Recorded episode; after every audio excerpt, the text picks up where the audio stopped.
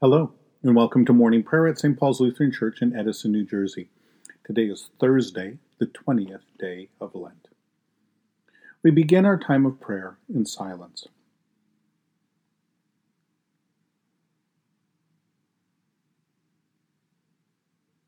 In the name of the Father, and of the Son, and of the Holy Spirit. Amen. O Lord, open my lips, and my mouth shall proclaim your praise. Glory to the Father, and to the Son, and to the Holy Spirit, as it was in the beginning, is now, and will be forever. Amen. Return to the Lord your God, for he is gracious and merciful, slow to anger, and abounding in steadfast love. Have mercy on me, O God, according to your steadfast love. In your great compassion, blot out my offenses Wash me through and through from my wickedness and cleanse me from my sin. For I know my offenses, and my sin is ever before me. Against you only have I sinned and done what is evil in your sight, so you are justified when you speak, and right in your judgment. Indeed, I was born, steeped in wickedness, a sinner from my mother's womb. Indeed, you take delight, for you delight in truth deep within me, and would have me know wisdom deep within. Remove my sins with hyssop and I shall be clean. Wash me, and I shall be purer than snow. Let me hear joy and gladness, that the body you have broken may rejoice. Hide your face from my sins and blot out all my wickedness. Create in me a clean heart, O God, and renew a right spirit within me. Cast me not away from your presence, and take not your Holy Spirit from me. Restore to me the joy of your salvation, and sustain me with your bountiful Spirit. Let me teach your ways to offenders, and sinners shall be restored to you. Rescue me from bloodshed, O God of my salvation, and my tongue shall sing of your righteousness. O Lord, open my lips, and my mouth shall proclaim your praise. For you take no delight in sacrifice, or I would give it. You are not pleased with burnt offering. The sacrifice of God is a troubled spirit, a troubled and broken heart, O God, you will not despise. Let us pray. Almighty and merciful Father, you freely forgive those who, as David of old, acknowledge and confess their sins. Create in us pure hearts, and wash away all our sins in the blood of your dear Son, Jesus Christ our Lord. Long ago, God spoke to our ancestors in many and various ways by the prophets, but in these last days, God has spoken to us by a Son. A reading from Deuteronomy chapter 19, beginning this morning with verse 1. When the Lord your God has cut off the nations whose land the Lord your God is giving you, and you have dispossessed them and settled in their towns and in their houses, you shall set apart three cities in the land that the Lord your God is giving you to possess. You shall calculate the distances and divide into three regions the land that the Lord your God gives you as a possession so that any homicide can flee to one of them. Now, this is the case of a homicide who might flee there and live, that is, someone who has killed another person unintentionally when the two have not been at enmity before. Suppose someone goes out into the forest with another to cut wood, and when one of them swings the axe to cut down a tree, the head slips from the handle and strikes the other person, who then dies. The killer may flee to one of these cities and live but if the distance is too great, the avenger of blood in hot anger might pursue and overtake and put the killer to death, although a death sentence was not deserved, since the two had not been at enmity before. Therefore I command you, you shall set apart three cities. If the Lord your God enlarges your territory as he swore to your ancestors, and he will give you all the land that he promised your ancestors to give you, provided you diligently observe this entire commandment that I command you today, by loving the Lord your God and walking always in his ways, then you shall add three more cities to these, so that the blood of an innocent person may not be shed in the land that the Lord your God is giving you as an inheritance, thereby bringing blood guilt upon you. But if someone at enmity with another lies in wait and attacks and takes the life of a person and flees into one of these cities, then the elders of the, the killer's city shall send to have the culprit taken from there and handed over to the avenger of blood to be put to death. Show no pity You shall purge the guilt of innocent blood from the land, so that it may go well with you.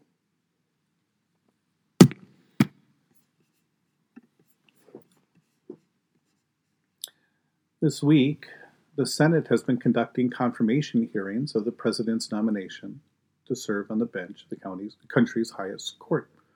Like President Biden, Judge Ketanji Brown Jackson served at one time as a court appointed attorney for those who could not afford legal representation. We probably don't give it much thought, but our conviction that all people are worthy of equal treatment and representation under the law, as well as a fair trial and the protection of the court, is a working out in real life of the commandment to love our neighbors. One of the ways we show love for our neighbors by protecting them from what today's reading calls avengers of blood. Even without thinking about it, we enjoy the benefits of a well established and well developed justice system. But imagine the world before police departments, defense attorneys, civil and criminal judges, appeals court, and even a Supreme Court. Deuteronomy gives us a glimpse into that kind of world. And these statutes and ordinances and commandments have shown us God's own concern for establishing justice and equity among all of God's people, as a witness to God's own love, mercy, and justice. God desires to put an end to blood vengeance, especially an avenger's ability, inability to distinguish an accident from deliberate premeditated harm by establishing cities of refuge at a reasonable distance from every settlement, God provides a place of refuge for those whose anger, grief, and kinship obligations would have them seek out and avenge the blood of a dead relative. In the process, it also seems to establish the need for the case to be heard by a judge or panel of elders, even in the case of murder, before a person can be handed over to death. The law, God's law, now creates a space where a murder must be proved by establishing motive, a history of past enmity, and an intention to harm and kill. Until that time, a person is granted sanctuary in the city of refuge. We can easily imagine how anger, grief, strong ties to kinship obligations might bind a person's eyes to the facts of a certain case. We can probably feel it sometimes in our own outrage and anger what a gift then of God's grace it has to have a process in place and people appointed to decide these kind of cases in ways that we simply cannot. And what a gift we have in the ability to reform these processes through time with precedent that seeks even greater justice. What a gift it is to be able to reform so that innocent blood and innocent people are not punished it's interesting to see how, when the innocent are punished, the guilt of that innocent execution falls upon the whole entire nation for not establishing and upholding justice or seeking to do what is right, but rushing to an opinion. Which is also what we hear Jesus say and do when he talks in the Sermon on the Mount, as he looks to reform the way in which we apply and think of the law in our own hearts. Jesus says, You have heard it said before, an eye for an eye and a tooth for a tooth, but I say to you, forgive. Turn the other cheek.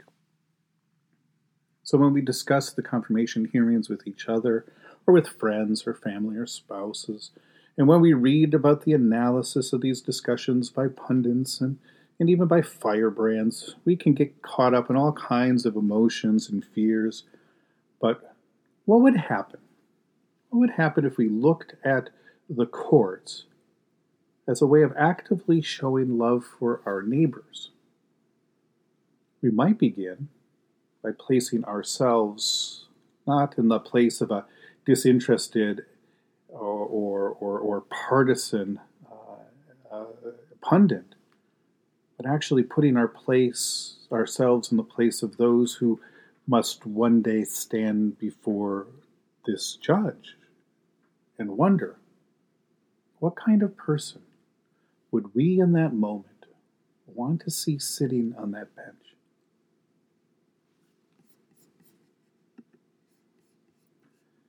In the tender compassion of our God, the dawn from on high shall break upon us. Blessed are you, Lord, the God of Israel. You have come to your people to set them free. You have raised up for us a mighty Savior, born of the house of your servant David.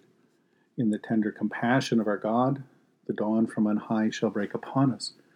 Through your holy prophets, you promised of old to save us from our enemies, from the hands of all who hate us, to show mercy to our forebears, and to remember your holy covenant. This was the oath you swore to our father Abraham, to set us free from the hands of our enemies, free to worship you without fear, holy and righteous before you all the days of our life. In the tender compassion of our God, the dawn from on high shall break upon us. And you, child, shall be called the prophet of the Most High, for you will go before the Lord to prepare the way, to give God's people knowledge of salvation by the forgiveness of their sins. In the tender compassion of our God, the dawn from on high shall break upon us, to shine on those who dwell in darkness and the shadow of death, and to guide our feet into the way of peace. In the tender compassion of our God, the dawn from on high shall break upon us. The Lord be with you. Let us pray. Mighty God of mercy, we thank you for the resurrection dawn, bringing the glory of our risen Lord who makes every day new. Especially we thank you for the sustaining goodness of your creation, for the new creation in Christ and all gifts of healing and forgiveness, for the communion of faith in your church, and for the gift of relationship with others. For what else are we thankful?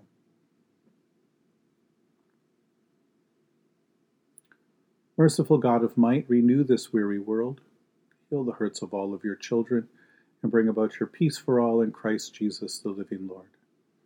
Especially we pray for the Church of Jesus Christ in every land, for the people, the ministries, the leaders of St. Paul's Lutheran Church, for those who govern the nations of the world people in countries ravaged by strife or warfare.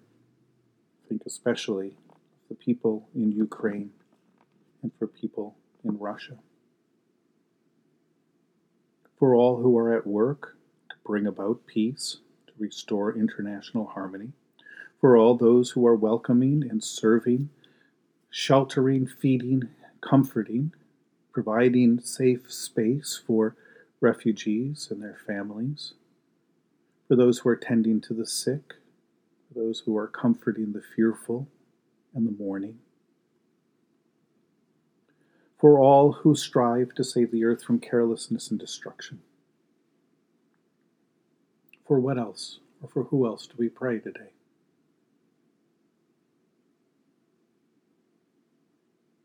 Almighty and everlasting God, you have brought us in safety to this new day. Preserve us with your mighty power that we may not fall into sin nor be overcome in adversity. In all we do, direct us to the fulfilling of your purpose through Jesus Christ our Lord. Amen. Lord, remember us in your kingdom and teach us to pray. Our Father who art in heaven, hallowed be thy name. Thy kingdom come, thy will be done, on earth as it is in heaven. Give us this day our daily bread, and forgive us our trespasses as we forgive those who trespass against us. And lead us not into temptation, but deliver us from evil. For thine is the kingdom, and the power, and the glory, forever and ever. Amen. Let us bless the Lord. Thanks be to God. Almighty God, Father, Son, and Holy Spirit, bless you now and forever. Amen. Go forth into the world to serve God with gladness. Good courage, hold fast to that which is good, render to no one evil for evil, strengthen the faint hearted, support the weak, help the afflicted, honor all people, love and serve God, rejoicing in the power of the Holy Spirit. Thanks be to God.